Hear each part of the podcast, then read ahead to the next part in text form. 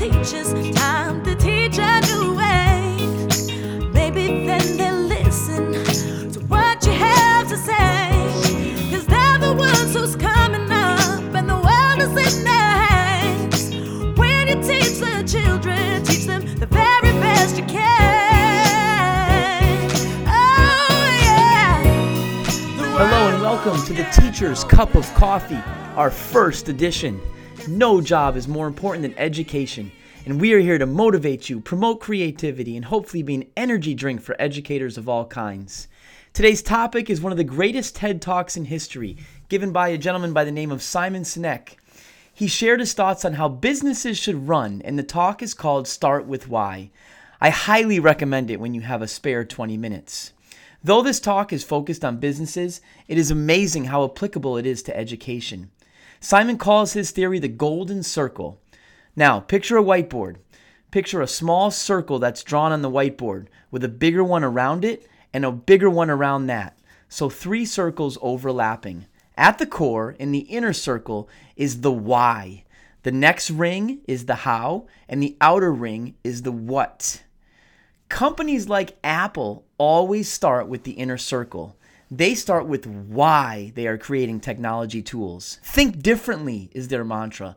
They strive to bridge the gap between art, technology, and usefulness. Because people are inspired by this why, we all buy their products. They build a feeling around their products, and this feeling is something that we all connect to. Bad companies do the opposite. They start with the what. They tell you what they made or how they made it, but they never inspire loyalty or passion by defining their why. They might build great products, but they never build a feeling around these products, and therefore high level success is often elusive. Good teaching works exactly the same way. When we start new learning by defining for students why we are doing the learning, so many of the engagement and motivational issues that we face every day can be alleviated or even eliminated. When our students truly connect to the purpose of learning, they end up wanting to learn. Nothing is better for behavior management issues or apathy issues than helping students connect to the learning. Starting with the why does this for students. And we can all think of those great lesson plans we created that just flopped when we taught the lesson. You know, you've been in those moments where you just feel like it's going to just be an incredible lesson. Everything is set, you've provisioned, everybody's going to be engaged. And instead, once you finally deliver it to students, they're just not into it. So often, this is because the what of the learning was important and the how students would learn was strong, but we never created a why to drive the learning. We never created a feeling or a purpose that made the learning matter for students. We all know that it seems like every year we are faced with students that are more and more apathetic towards schooling as we know it. Be it the participation trophy generation, or the video game generation, or the social media generation, something is changing about students, and it is not making our lives in the classroom any easier.